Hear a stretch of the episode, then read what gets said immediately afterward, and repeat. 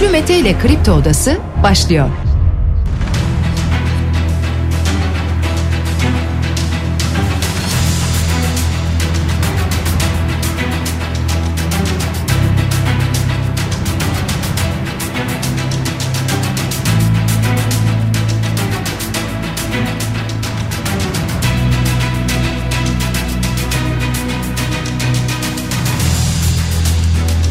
26 Ocak Perşembe sabahından Kafa Radyo'dan Kripto Odası'ndan tüm Türkiye'ye yurt dışında bizi dinleyen dinleyicilerimize günaydın. Hepinize sağlıklı ve güzel bir gün dileyerek her sabah olduğu gibi programımıza başlıyoruz. Bugün de Kripto Odası'nda saat 10'a dek sizlerle birlikte olacağız. Gündemdeki başlıkları değerlendireceğiz. Sizler de görüşlerinizle fikirlerinizle programa katılmak isterseniz Twitter üzerinden güçlü mete yazarak bana ulaşabilirsiniz. WhatsApp hattımızın numarası 0532 172 52 32.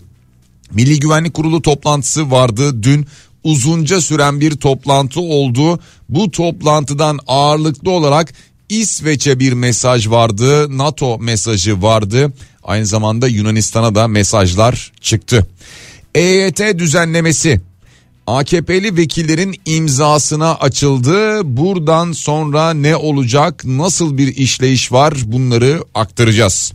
Anayasa Mahkemesi HDP'nin talebini bugün karara bağlayacak. Yani davaya ilişkin görüşme ve sonuç acaba seçim sonrasına mı bırakılacak yoksa raportörün talebinde olduğu gibi seçim sonrasına bırakılmasına gerek olmayacak mı? Meral Akşener 14 Mayıs'ı gençler oy kullanmasın diye seçtiler dedi. Çünkü o tarihte okulları var, sınavları var, gençler oy kullanamaz dedi. Ama İyi Parti olarak gençlerin kendi memleketlerine dönüp oy kullanabilmeleri için de yardımcı olacaklarını söyledi. Altılı Masa'nın toplantısı bugün sevgili dinleyiciler. İyi Parti ev sahipliği yapacak bu toplantıya ve bu toplantıda ilk kez Cumhurbaşkanı adayı ismi üzerine konuşulması bekleniyor. Haberler bu yönde.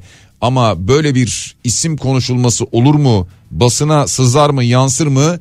Bunu göreceğiz. Bir yandan takip ediyoruz. Türkiye Eczacılar Birliği'nden bir açıklama var. İlaç yokluğu devam ediyor diyor eczacılar. Bir yandan bunu anlatıyorlar. Bununla bir psikolojik de mücadele vermeye devam ediyorlar orta gelirliye konut düzenlemesi Türkiye Büyük Millet Meclisi'nden geçti sevgili dinleyiciler. Dünün önemli gelişmelerinden bir tanesi de buydu.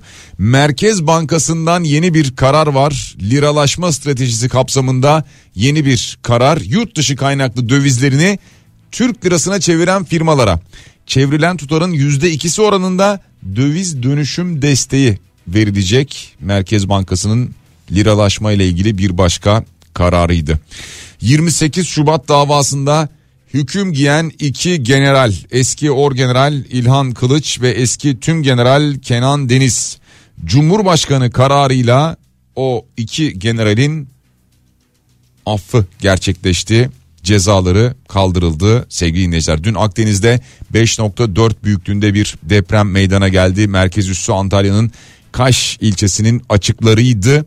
Geçmiş olsun depremi yaşayan hisseden herkese sadece Akdeniz'de değil Ege'de de bu depremi hissettiğini söyledi orada yaşayanlar. Ukrayna'da Herson limanına bir saldırı vardı Rusya tarafından. Bu saldırıda bir Türk gemisi isabet aldı. Neyse içinde mürettebat yoktu ama kaptan köşkünde yangın çıktı. 12 Türk gemisi var orada onlar da kurtarılmayı bekliyorlar bir yandan. Sinan Ateş suikastine ilişkin gelişmeler var, haberler var. Kimlerin gözaltına alındığına dair. Yeni gözaltılar vardı ya. Onlara ilişkin kim olduklarına dair, kimlerle bağlantılı olduklarına dair iddialar var. Meral Akşener'in bütün bunlara tepkisiyle beraber. Dün Emre Olur tahliye edilmişti. Sedat Peker'in basın danışmanı olarak biliniyordu. Ardından yeniden yakalama kararı çıkarıldı Emre Olur'la ilgili sevgili dinleyiciler. Uzaya gidecek Türklerin isimleri belli olmuş. Sanayi ve Teknoloji Bakanı Mustafa Varank söyledi ama tabii ki kendisi açıklamadı. Dedi ki Cumhurbaşkanı Erdoğan açıklayacak uzaya gidecek olan Türk vatandaşlarının isimlerini dedi. Kuzey Kore'de gizemli bir hastalıktan bahsediliyor. Neden gizemli? çok detayı bilinmiyor deniyor. Ayrıca Kuzey Kore'de çok fazla bilgi paylaşmıyor ama başkentin kareye e, karantinaya alındığına dair gelen bir bilgi oldu sevgili dinleyiciler. 5 günlük sokağa çıkma yasağı ilan edildi. Gizemli bir solunum hastalığı deniyor. Kuzey Kore'de ortaya çıktığı söyleniyor. Bu akşam Euroleague'de Fenerbahçe'nin maçı var. Sevgili dinleyiciler Azver'le karşılaşacak. Fenerbahçe bu akşam Euroleague'de saat 23'te başlayacak bu karşılaşma. Lyon'da deplasmanda oynayacak Fenerbahçe. Ve hemen bir de döviz tablosuna bakalım. Dolar şu anda 18 lira 80 kuruş, euro 20 lira 53 kuruş. Gram altın 1177, çeyrek altın 1892 lira ki serbest piyasada bunların üzerindedir. Borsa İstanbul'a baktığımızda dün de bir miktar kayıp vardı. Yüzde 1.28'lik bir kayıpla kapattı. BIST 100 endeksi güne bugün 5297 puanla başlayacak. Dönüp Bitcoin'e bakıyoruz. Bitcoin'de düne göre bir yükseliş var. Yüzde ikilik bir artış var. Bitcoin dün 22 bin dolar seviyesindeydi. Şimdi 23 bin 132 dolar karşılığında işlem görüyor sevgili dinleyiciler. Daha çok başlık var paylaşacağımız da. Hemen biz bu gündemdeki başlıkları biraz detaylandırmaya başlayalım. EYT düzenlemesi mecliste imzaya açıldı dedik ya. Şimdi bu ne demek? AKP'li vekillerin imzasına açıldı. Yani bir teklif haline getirilecek şimdi. Bu bir teklifti. AK Partili milletvekilleri bunu imzalıyorlar. Meclis başkanlığına sunulacak önce. Ya bu imzayı açıldı denince sanki hemen onaylanacakmış gibi düşünüldü de öyle değil. Ee, bu imza tamamlanacak. Muhtemelen bu imzanın cuma ya da pazartesi tamamlanıp meclis başkanlığına sunulması bekleniyor. Meclis başkanlığı bunu bir teklif olarak alacak. Bu teklif alındıktan sonra bir komisyona havale edilecek. Komisyon bunu görüşecek.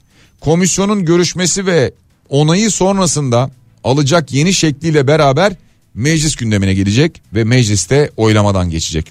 Şimdi bu süreç Şubat ayı içerisinde tamamlanır deniyor ki EYT'liler de ilk maaşlarını Mart'ın başından itibaren alabilirler deniyor tahminler bu şekilde.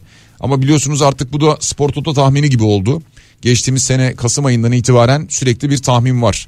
İşte Kasım'da açıklanacak, Aralık açıklanacak, Aralık'ta raftan kalkar, seneye konuşmayız bir daha falan derken işte Ocağı buldu, derken Şubat'ı buldu, derken şimdi Mart ayında anca olur deniyor. Bugün altılı masa toplantısı var sevgili dinleyiciler. Şimdi bugün altılı masa toplantısının anlamı biraz daha farklı. Aslında belki altılı masa için o kadar önemli değil ama aday ismi konuşulacağı ifade ediliyor. Konuşulur veya konuşulmaz. Artık belki konuşulması gerekiyor zaten. Ama tüm bunlarla beraber önemli olan bir ortak mutabakat metni. Yani bundan sonraki yol haritası diyebiliriz. Bunu daha çok önemsiyor altılı masa. Hatta pazartesi günü ortak politikalar mutabakat metni açıklanacak. Bunu daha çok önemsiyor ve ardından muhtemelen yani bu ortak politikalar mutabakat metni açıklandıktan sonra muhtemelen Şubat ayı içerisinde aday da açıklanacak gibi görünüyor. Aday içinde şu söylenecek A olmuş B olmuş C olmuş fark etmez. Önemli olan bu ortak politika ortak yol haritası bunu uygulayacak olan bir isim olacak. O nedenle isim çok önemli olmayacak denecek muhtemelen. Şimdi dün CHP'li belediye başkanları Kemal Kılıçdaroğlu'nu ağırladılar diyeceğim ama Kemal Kılıçdaroğlu onları ağırladı hadi öyle diyelim ama bir görüşme gerçekleşti. Bu görüşmede seçimin konuşulduğu iddiası var Ankara'dan gelen haberlere baktığımızda seçimle ilgili hatta ve hatta Kemal Kılıçdaroğlu'na belediye başkanlarının destek olduğu ve bu tip toplantılardan sonra genelde bir işte bir beyan yayınlanır bir metin yayınlanır ya. Burada Kemal Kılıçdaroğlu'nun adaylığına destek olacakları ve istedikleri yönünde bir metin oluşturmak istedikleri. Fakat Kemal Kılıçdaroğlu'nun durun şimdi bunu yapmayın. E, çünkü yanlış anlaşılır altılı masa üzerinde bir baskı oluşturur dediği iddiası ortaya atıldı ki İsmail Saymaz dün bunu haberleştirmişti sevgili dinleyiciler. Ama Anlaşılan o ki Kemal Kılıçdaroğlu'na CHP'li Büyükşehir Belediye Başkanları veya belediye başkanları destek veriyorlar adaylığı konusunda. En çok zaten konuşulan isim Kemal Kılıçdaroğlu oldu biliyorsunuz. Öyle değil mi? Yani muhtemelen açıklanacak olan isim de o olacak gibi görünüyor. Ama bakalım bugün altılı masadan ne gibi duyumlar gelecek. Yani bir açıklama geleceğini zannetmiyorum ben ama Nasıl bir duyum gelecek göreceğiz. Devam ediyoruz. Yine yer yer ara ara bu aday konusuna altılı masaya seçim konusuna döneceğiz ama Anayasa Mahkemesi HDP ile ilgili bir karar alacak bugün. O karar da şöyle HDP'nin kapatma davası hakkındaki kararın seçimden sonraya ertelenmesi talebi vardı. Bu kararınızı diyor Anayasa Mahkemesi'ne seçimden sonraya bırakın. Şimdi Anayasa Mahkemesi bunu görüşürken Anayasa Mahkemesi'nin bir raportörü var biliyorsunuz. Raportör bu konuyla ilgili hazırlıklar yapan ve mahkemeye kendi görüşünü, fikrini, raporunu sunan kişi. O diyor ki buna gerek yok. Yani karar seçimden önce verilebilir diyor Anayasa Mahkemesi raportörü. Ha bu kararın daha doğrusu raportörün raporunun veya görüşünün bir bağlayıcılığı yok. Anayasa Mahkemesi kendisi karar alabilir ama tabii ki bu raporu, raportörün araştırmasını ve fikirlerini göz önünde bulunduruyor. Ee, biliyorsunuz Devlet Bahçeli Anayasa Mahkemesi'ne seslenmişti. Bu işi sulandırmayın demişti Anayasa Mahkemesi'ne. Bir an önce kararınızı verin HDP kapatılmalıdır derhal kapatılmalıdır diye açıklamalar yapmıştı ki ardından HDP'den zaten tepki gelmişti Devlet Bahçeli'ye. Şimdi Anayasa Mahkemesi'nde bu arada başkanlık da değişecek. Anayasa Mahkemesi Başkanı Zühtü Aslan'ın görev süresi doldu. Başkanlık seçimi de yapacak Anayasa Mahkemesi. Yani bir yandan burada da bir e, kendi içlerinde de bir muhtemelen yoğun gündem var öyle görünüyor. 2 Şubat Perşembe günü başkanlık seçiminin yapılacağı bilgisi var. E, başkan değiştikten sonra mı acaba böyle bir karar alınır? Yani şu anki başkan artık e, buraya müdahil olmak istemez mi? Onu önümüzdeki süreç gösterecek. Daha doğrusu bugün karara bağlanması bekleniyor ya. İşte HDP ile ilgili kapatma davası değil davanın seçimden önce görülüp görülmemesi konusu. Göreceğiz. AK Parti'den Ömer Çelik'ten gelen açıklama vardı sevgili dinleyiciler. Seçimin 14 Mayıs'ta yapılması artık kesinleşti diyor. Kesinleşti de şimdi şunu unutmamak lazım. Yani her ne kadar kesinleşti desek de e, hukuksal anlamda baktığımızda resmileşmedi.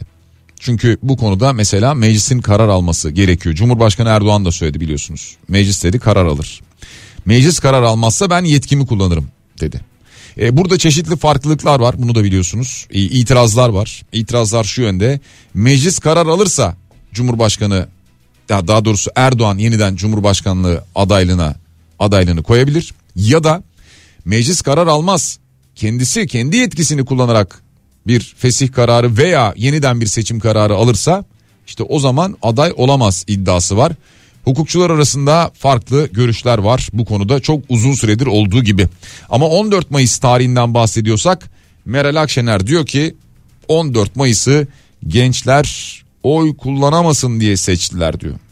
Gençlerin oy kullanmasını istemiyor iktidar partisi diyor. Bu seçimler okul ve sınav dönemlerine denk geliyor diyor bundan bahsediyor. Ve aynı zamanda tabii şunu da söylüyor. Yani çünkü gençlerin onları sandığa gömeceğini biliyorlar diyor. Ama şunu söylüyor diyor ki biz e, alacağız aileleri alacağız gerekirse işte ailelerine gençleri götüreceğiz memleketlerine götüreceğiz tekrar geri getireceğiz İyi Parti olarak İyi Parti teşkilatı olarak biz bunu yapacağız diyor. Çünkü herkesin bunu yapma imkanı yok. O sırada memleketine dön, oyunu kullan, tekrar geri dön. Öğrenciler için böyle bir imkan yok. Biz burada destek olacağız diyor. Muhtemelen sadece herhalde İyi Parti değil. Yani İyi Parti'nin böyle bir girişimi varsa altılı masanın tamamı herhalde e, böyle bir destek verecektir diye tahmin ediyorum. Yani çünkü bir ulaşım desteği olması gerekecek. Yani bu sadece aslına bakarsanız altılı masanın yapacağı bir şey de değil.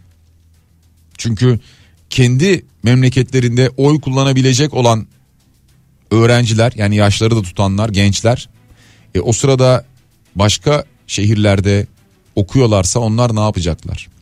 E, burada sadece e, muhalefetin değil burada devletin de bu işe el atması lazım. İnsanlar oy kullanabilmeli. Özgürce gidip oylarını kullanabilmeli. Dolayısıyla ulaşım desteği şart sandık başına öğrencileri götürebilmek için. Devam ediyoruz. Kılıçdaroğlu aday için başka isim önerecek iddiası ortaya atıldı bir ara. Şimdi bir defa bugün Bunlar daha da netleşir de. E, ama CHP'den Erdoğan Toprak'tan bir açıklama gelmişti. Bunun kesinlikle yanlış olduğunu söyledi. Kararımız net bizim adayımız Genel Başkanımız Kemal Kılıçdaroğlu'dur. Bunun dışında da bir kararımız yoktur diye bir net açıklama geldi.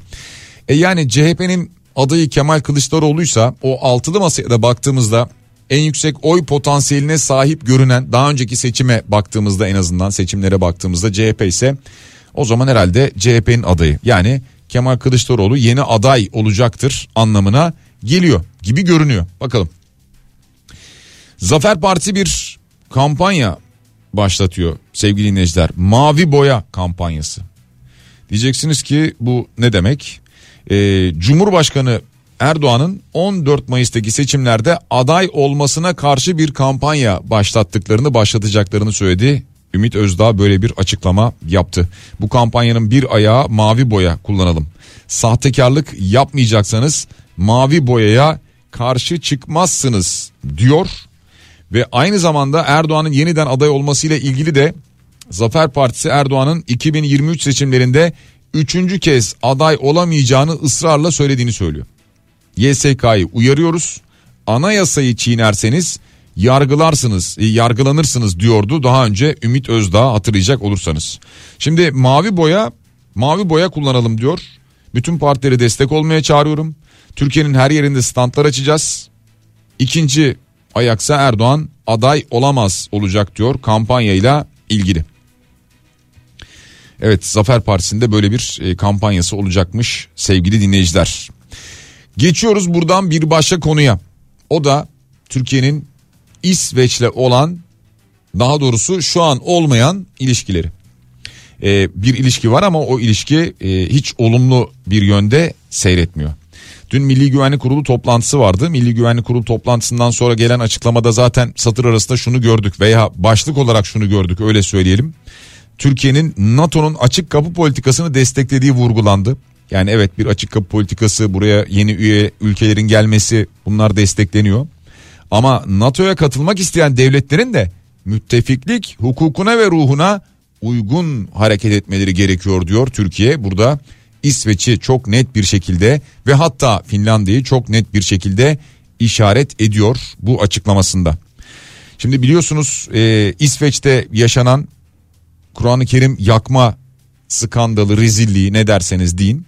E, bunun ardından Türkiye'nin ve bazı diğer ülkelerin tepkileri ama en ağır en sert tepki tabii Türkiye'den geldi. E, daha sonrasında bu Kur'an-ı Kerim provokasyonun arkasında bir İsveçli gazetecinin iddiası ortaya çıktı ki bu Kur'an-ı Kerim'i yakan bu Paludo'nun benim fikrim değildi demesi ve eylemin parasının ödendiği ve hatta ve hatta aslında Kur'an-ı Kerim değil Türk bayrağı yakılsın istendiği. Yani kendisine hatta ulaşıp böyle bir tavsiyede bulundukları iddia edildi İsveç basınında. Yani bunun ardında arkasında başka biri var.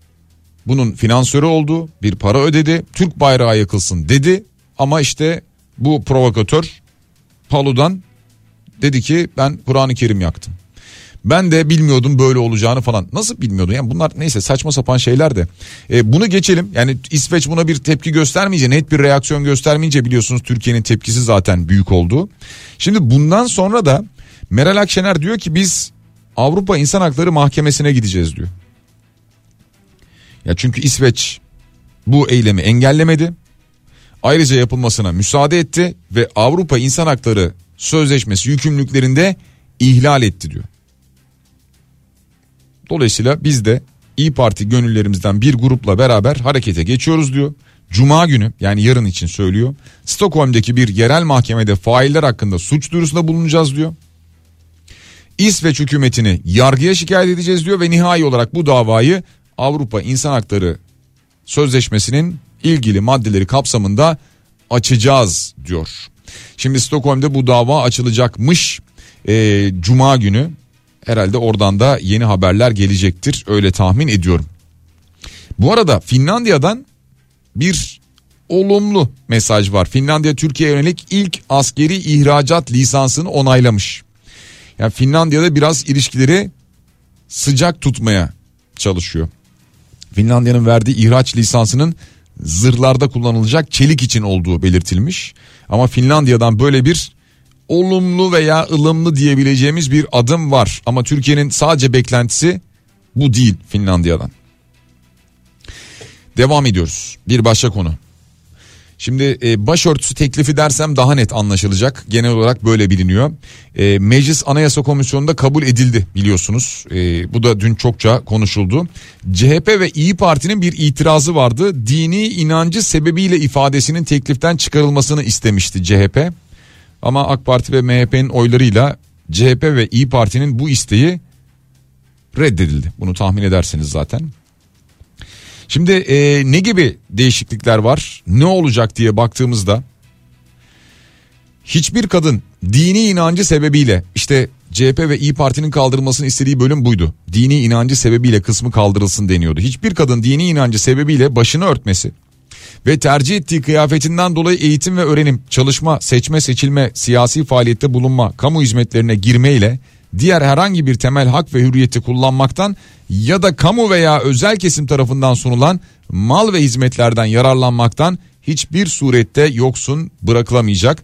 Bu nedenle kınanamayacak, suçlanamayacak ve herhangi bir ayrımcılığa tabi tutulamayacak. Şimdi CHP ve İYİ Parti dedi ki bu geri kalan tamamen kalsın ama dini inancı sebebiyle kısmını çıkartalım. Yani daha da özgürleştirelim burayı. Ama bu reddedildi. Ee, bir de şu var tabi temel hak ve hürriyetlerin kullanılmasıyla kamu veya özel kesim tarafından sunulan mal ve hizmetlerden yararlanılması hiçbir kadının başının örtülü veya açık olması şartına bağlanamayacak teklifle beraber bu geliyor sevgili dinleyiciler. Ee, yine ailenin bu 41. maddede ailenin korunması ve çocuk hakları başlığı var ki bununla ilgili de ailenin korunması evlilik birliği ve çocuk hakları getiriliyor. Yani burada da biliyorsunuz e, AK Parti'nin ve MHP'nin böyle bir isteği vardı. Yani aile deyince evlilik birliği anlaşılmalı. Evlilik olmalı deniyordu. Bunu istiyordu ve bunu bu maddeye şimdi soktu. Peki buradan sonra ne olacak? Bir defa e, bu teklifin genel kurulda kabul edilebilmesi için 400'ün üzerinde milletvekilinin oyu gerekiyor. Ee, AKP ve MHP'yi topladığınızda 334'tü. Yani İyi Parti'den veya CHP'den yani muhalefetten veya HDP'den destek alamazlarsa 400'ün üzerine bulma imkanı yok. Bırakın 400'ü 360'ı geçme imkanı yok. Çünkü 360'ı geçerse 360 ile 400 arasında bir oy çıkarsa o zaman referanduma gidilmesi gerekecek. Yani halka sorulması gerekecek. Bir referandum gerekir. Şimdi bu oylamanın e, gizli bir oylama olacağını söyleyelim. Yani mecliste gizli oylama yapılacak. Dolayısıyla AK Parti ve MHP içinden buna destek olmayacak olanlar olabileceği gibi İyi Parti'den, CHP'den, HDP'den yani diğer muhalefet partilerinden destek olanlar da olabilir. Onu bilemiyoruz. Gizli oylama. Ee, bakalım 360'ı geçecek mi? Yani bir referandum sayısı çıkacak mı? Veya 400'ü geçip bir anda kabul edilecek mi? Şu anki hava ikisinin de olmayacağı yönünde. Devam ediyoruz sevgili dinleyiciler. Ha, bu arada e, CHP'den Bülent Tezcan'ın bir açıklaması olmuş da biz mecliste genel kurulda buna destek vermeyeceğiz. Bu şekliyle geçmiş haline destek vermeyeceğiz diye bir açıklaması olmuş onu da hatırlatalım. Bu arada e, CHP'li Ali Mahir Başarır ve İyi Partili Lütfü Türkkan hakkında dokunulmazlık fezlekeleri var biliyorsunuz. Bunlara ilişkin bir komisyon kuruldu hazırlık komisyonu. Anayasa ve Adalet Komisyonu üyelerinden oluşuyor hazırlık komisyonu. Onlar da buna ilişkin raporunu 31 Ocak Salı günü sunacaklarmış. Ee, size savunma vermiyorum diyor mesela CHP Mersin Milletvekili Ali Mahir Başarır. Ee, İyi Partili Türkkan hakkında biliyorsunuz işte küfür ettiği kişi şehit yakını mıdır değil midir hangi statüye sahiptir bakanlığa sorma kararı aldık diye bir açıklama yapmışlar. Şimdi 31 Ocak'ta böyle bir karar verecekler ama yani karar sadece komisyondan çıkmayacak tabii netice meclise de gelmesi gerekecek. Ve devam ediyoruz. Nebati'nin Nurettin Nebati'nin bir açıklaması var sevgili dinleyiciler. AK Partili milletvekillerine bir sunum gerçekleştirdi ve fiyat istikrarının yavaş yavaş sağlanacağını söyledi. Dövizden kurtulmanın yollarına değindi. Şimdi liralaşma e, politikası bir yandan devam ediyor ama yani dövizden TL'ye nasıl e, geçeceğiz, nasıl kurtulacağız? Şu anki tabloda pek mümkün durmuyor. Ama AK Parti'nin veya Nurettin Nebati'nin yani Hazine ve Maliye Bakanlığı'nın isteği genel itibariyle bu yönde. Yavaş yavaş bu fiyat istikrarı sağlanır mı? Yani şu içinde bulunduğumuz süreçte pek öyle bir istikrar yok. Yani istikrar var da e, istediğimiz yönde bir istikrar değil. Böyle stabil falan değil. Veya artış hızı çok az değil. Dışarı çıkıyorsunuz herhalde marketlere gidiyorsunuz. Ne bileyim bakkala gidiyorsunuz. Ee, bir araç kullanıyorsunuz. Yakıt alıyorsunuz. Simit alıyorsunuz. Ekmek alıyorsunuz. Bunları aldığınızda zaten görüyorsunuz o istikrarın nasıl bir istikrar olduğunu herhalde.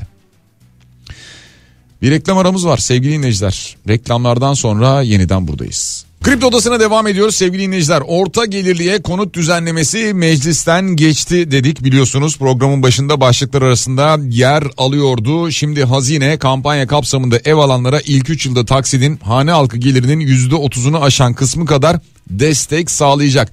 Bu arada fiyat artışı yapan firmalar varsa ne olacak yani kampanyadan sonra o firmalara cezalar 10 kat arttırılarak uygulanacakmış. Bu da bir diğer geçen madde. Konutların sıfır olması biliyorsunuz bunlar diğer özellikler. Kişinin üzerine bir konut olmaması daha önceden bir konut alınmamış olması e, bulunduğu şehirde bir yıl ikamet şartı son bir yılda konut aldığı ilde konut satmamış olması gerekiyor. Yani son bir yıl içerisinde diyelim ki İstanbul'da yaşıyorsunuz konut sattınız şimdi alamazsınız o manaya geliyor. Peşinat yüzde on olacak. E, aldığınız evi 5 yıl satamayacaksınız 15 yıl vade olabilecek. Taksitler hane gelirinin yüzde kırkını geçmeyecek. Konut kredisinde faiz oranı yüzde 0.69'dan başlayacak. 15 yıl vadeyle 5 milyon liraya kadar kredi alınabilecek sevgili dinleyiciler. İlk etapta 100 bin aile için geçerli ama kaç kişi ne kadar başvurdu bilmiyorum. Çünkü e, bu kampanya şimdi böyle baktığınızda aa evet fena değil gibi görünüyor ama 1 milyon liralık bir kredi baz alındığında örnek ödemeyi hatırlıyorsunuz. İlk yıl 4400 lirayla başlıyorsunuz ve 8. yıldan itibaren 12 bin liraya yükseliyor. Ee, 1 milyon liralık kredi de bu. Hani 5 milyona kadar alabiliyoruz durumu var ya diyelim ki 5 milyon aldığınızı düşünelim. 5 milyon kredi alırsanız da ilk yıl daha aşağı yukarı 22 bin lirayla başlıyorsunuz ödemeye. 8. yıldan itibaren de ayda 60 bin lira ödemeniz gerekiyor. Arada bunlara ekstra bir artış uygulanmazsa. Ee, yani özellikle İstanbul için söylüyorum ben. Çünkü 1 milyon lira İstanbul'da ev bulmak, sıfır ev bulmak e, imkansız artık. E, o nedenle yani 3 milyon, 4 milyon, e, 5 milyon belki e, buralara bakmak gerekiyor ki işte buralara bakıldığında da o taksit tutarları bir hayli artıyor. Yani orta gelirli bunu ödeyebilir mi? E, ödeyemez. Yani hatta dinleyicilerimiz yazıyorlardı ya e, biz demek ki orta gelirli değilmişiz bu kampanya ile beraber bunu anladık diyordu dinleyicilerimiz. Her gün 1 lira 1 lira fiyatlara ekliyorlar. Ne sabitlemesi kimi kandırıyorlar bir anlasam diyor. Ankara'dan Ayhan Bey göndermiş sabitlemek değil e, sabitlemeyi ben söyledim. E, yani yavaş yavaş fiyat istikrarı sağlanıyor diyordu bakan da. E, ben de dedim ki yani böyle bir fiyat istikrarı gördünüz mü? Yani şu anda mesela sabit gidebiliyor mu stabil gidebiliyor mu fiyatlar? Veya artış hızı çok yavaşladı mı falan diye sordum da e, dinleyicilerimizden e, bununla ilgili tabi mesajlar bir yandan geliyor. E, çünkü zaten bizim bunu söylememize gerek yok. Siz çıkıyorsunuz dışarıya alışverişinizi yapıyorsunuz ee, peki devam edelim sevgili dinleyiciler. Gündemdeki diğer başlıklarla bunlardan bir tanesi de deprem başladı. Dün Akdeniz'de 5.4 büyüklüğünde bir deprem meydana gelmişti. Ki kısa süreli bir paniğe neden oldu. Kaş ilçesi açıklarında meydana geldi. Her ne kadar Kaş'ın açıklarında meydana gelmiş olsa da sadece Akdeniz'de değil e, Muğla'da, Fethiye'de, Marmaris'te hatta İzmir'de de hissedildi deprem. Dün e, çokça sosyal medyada paylaşım yapıldı. geçmiş olsun. İzmir son dönemde baya bir deprem fırtınası yaşıyordu zaten. E, bir kez daha böyle bir deprem yaşadılar. E, Akdeniz'de Ege'de hisseden herkese geçmiş olsun dileklerimizi iletelim. Bu arada 5.4'ün ardından herhangi bir olumsuz ihbar gelmedi. E, o da aslında sevindirici bizim için. Devam ediyoruz. Ukrayna'nın Herson limanına Rusya'nın bir saldırısı oldu sevgili dinleyiciler ki orada e, Türkiye menşeli Tuzla gemisi vardı. Bu gemi saldırıya uğradı. E, olayda bir can kaybı olmadı Allah'tan. Çünkü gemi o sırada boştu mürettebat yoktu içerisinde limanda. E, fakat işte geminin bu e, kaptan köşkünün bulunduğu yerde yangın çıktı daha sonra müdahale edildi buraya. E, Yine oradan gelen bilgilere baktığımızda bölgede mahsur kalan bu Herson limanı bölgesinde mahsur kalan 12 Türk gemisi vardı. Bu Türk gemilerinin buradan kurtarılması için tabii ki e, başta armatörler olmak üzere yani gemilerini de kurtarmak istiyorlar. Ee, Savunma Bakanlığı ile beraber harekete geçildiği bilgisi paylaşıldı. Umarız sağ salim bir şekilde gemilerimiz oradan Türkiye'ye mürettebatla beraber gelir. Ee, devam ediyoruz. Şimdi e, son olarak Bloomberg'ten bir Türkiye analizi var. E, Amerika merkezli Bloomberg'ten bir Türkiye analizi.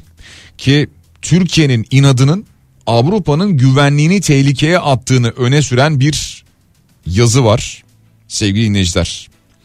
NATO Erdoğan'ın genişlemeyi geciktirmesine izin vermemeli diyor böyle bir yazı ve aynı zamanda Türkiye için kafa tutan ülke benzetmesi yapılıyor Bloomberg'te. Ha Türkiye diyebilir ki yine işte Bloomberg onu yazdı, ekonomist bunu yazdı, bilmem ne şunu yazdı diye biz yolumuzdan dönmeyiz. Onlar kim? Diyecektir muhtemelen Türkiye'den çeşitli açıklamalar bu şekilde gelecektir. Ama netice itibariyle son zamanlarda baktığımızda e, Amerika'dan, İngiltere'den e, basın kuruluşları dahil olmak üzere Türkiye'ye böyle pek bir destek yerine köstek mesajları şu anki hükümetle ilgili böyle mesajlar geliyor ağırlıklı olarak. Ee, her ne kadar şimdi Türkiye NATO kapısını kapatmış olsa da ve İsveç'e bununla ilgili bir mesaj vermeye çalışıyor olsa da e, İsveç'te aslında söylemler dışında bir eylem yok. Şunu demek istiyorum. İsveç'in başbakanı e, adı neydi diye baktım da Kristersson. Kristersson'dan bir açıklama var. Aslında tekrar ilişkilerin başına dönmek istediklerini söylüyorlar. Ama işte söylemde şu var. Biz tekrar en başa dönmek istiyoruz. Veya işte İsveç'te yaşanan bu skandal olaylar, bu iğrençliklerin ardından evet bu olayları tasvip etmeyiz ama işte biz de yasa bunlara müdahale ettirmez bize. Yani ne müdahale edebiliriz ne de yapıldıktan sonra bunun bir cezası vardır. Ha evet e, olmasaydı falan gibi böyle tuhaf e, açıklamalar geliyor İsveç'ten. Dolayısıyla sadece açıklama var. Bir eylem yok. Türkiye'de istiyor ki bir eylem olsun. Yani harekete geçsin. Devam ediyoruz. Sinan Ateş suikasti. Nasıl Türkiye'nin gündeminde yer etti değil mi kaldı? Çünkü neden? Bir insan öldürüldü. Eski Ülke Ocakları Başkanı. Ve ardından da yani böyle bir e, cinayetin ardından da e, daha çok işte hükümetten daha çok MHP'den bir tepki beklendi ama şu anda Sinan Ateş cinayeti ağırlıklı olarak muhalefetin gündeminde. Yani İyi Parti, CHP sürekli gündemde tutmaya çalışıyor. Ve diyorlar ki bulunacaklar. Yani kim var? Bunun arkasında kimler var? Hepsi bulunacak diyorlar. Üç kişi gözaltına alındı dün söylemiştik biliyorsunuz. Üç kişi daha veya diyelim gözaltına alındı. Ee, daha önce iki kez gözaltına alınıp serbest bırakılan Tolgahan Demirbaş da var aralarında. Ee, yine bir başka kişi avukat Serdar Öktem ve bir iddia ortaya atıldı ama iddia reddedildi hemen söyleyelim. MHP Genel Başkan Yardımcısı Semih Yalçın'ın özel kalem müdürlüğünü yapmış olan Emre Y dendi önce ama Emre Yüksel olduğu daha sonra adı açıklandı. Ee, MHP Genel Başkan Yardımcısı Semih Yalçınsa Emre Yüksel'in özel kalem müdürü olduğu iddiasını reddetti. Şimdi e, tamam reddetmiş zaten araştırılabilir ortaya çıkartılabilir bu e, öyle midir değil midir diye ama netice itibariyle e, baktığımızda e, bu olayın ardında arkasında kimlerin olabileceği O kadar kafa karıştırıcı ki. E, biliyorsunuz dendi ki işte e, İstanbul'dan Ankara'ya e, bu işte cinayeti işleyen kişiyi ki hala daha yakalanmadı o. Onu götürenlerin iki tane polis olduğu sonra birisi serbest bırakıldı dendi. E, bu işin arkasında ülke ocaklarından başka birileri mi var? Bu işin arkasında MHP'den birileri mi var? Ya o kadar çok ortaya böyle şeyler atıldı ki o nedenle o nedenle bunun tamamen aydınlatılması lazım. Ya birilerinin üstüne de kalmamalı. Haksız yere. Bu işin içerisinde kim varsa da onlar da adalet karşısında, yargı karşısında cezalarını, hak ettikleri cezalarını almalı. Fakat ne kadar üstüne gidiliyor en çok şu anda tartışma konusu bu. Yani siyaseten de bir baskı oluşturulabiliyor mu? Meral Akşener partisinin grup toplantısında konuştu. Devletin içinde hatta şöyle söyledi yönetemediğin bu devletin içinde neler dönüyor söyler misin dedi. Erdoğan'a seslendi. Bu nasıl bir yönetim boşluğudur şimdi gerçek failleri örtbas ediliyor. Yine savcılar değişiyor yine bir katil dışarıda geziyor. Sen bostan korkuluğu musun Sayın Erdoğan görevini yerine getir. Bizim buna susacağımızı zannediyorsan çok yanılıyorsun diye tepki gösterdi. Devam ediyoruz. Sedat Peker'in basın danışmanı olarak bilinen Emre Olur.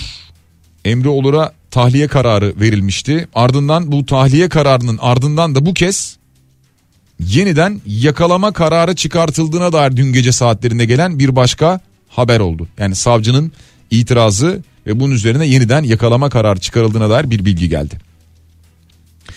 Türkiye Eczacılar Birliği Başkanı Arman Üney'in bir açıklaması var. İlaç yokluğu devam ediyor diyor. Eczacılar psikolojik olarak tükendiler artık diyor. Ekonomik anlamda iflasın eşiğinde olan eczacılarımız artan ilaç yokluklarının da etkisiyle tamamen tükenme noktasına geldi. Eczaneye gidiyorsunuz şu ilaç var mı? Yok. Bu ilaç var mı? Yok. Tepki ilk olarak kime gösteriliyor? Eczanede çalışanlara gösteriliyor. Niye yok? Neden yok? Neden getirmiyorsunuz? Çünkü yok. Yani eczacılar da bulamıyor. Onlar da bulmak istiyor, onlar da getirmek istiyor, onlar da satmak istiyor. Ama yok. Ve diyorlar ki artık dayanma gücümüzün sonuna geldik. Bir sınırı var. Eczacılar bunu çok uzun süredir anlatıyorlar da bir karşılık bulamıyorlar. Maalesef.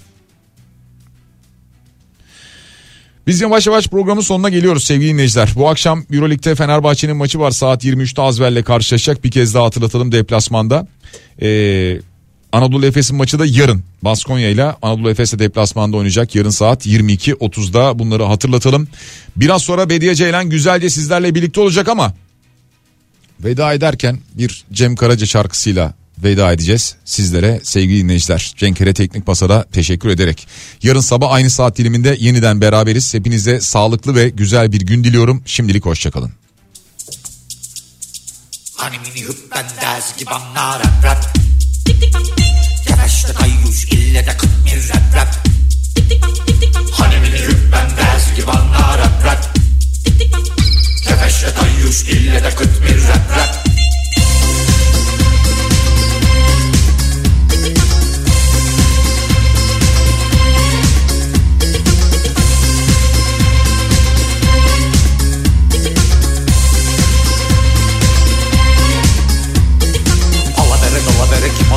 rap. Köşeleri möşeleri dön baba dönelim rap rap. Rap diye rap rap sap diye zap zap rap rap. Naber nitekim gene geldi şapka rap rap. Ben sana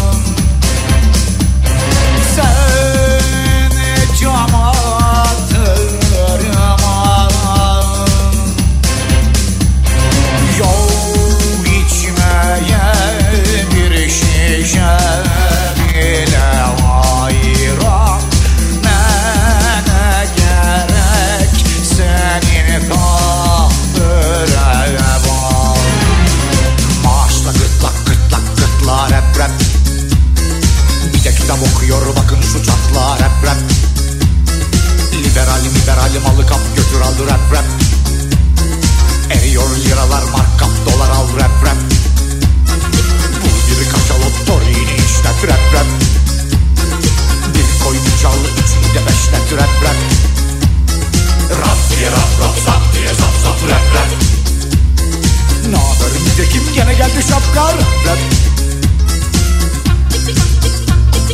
Üf baba bunda da fotoğraf makinesi.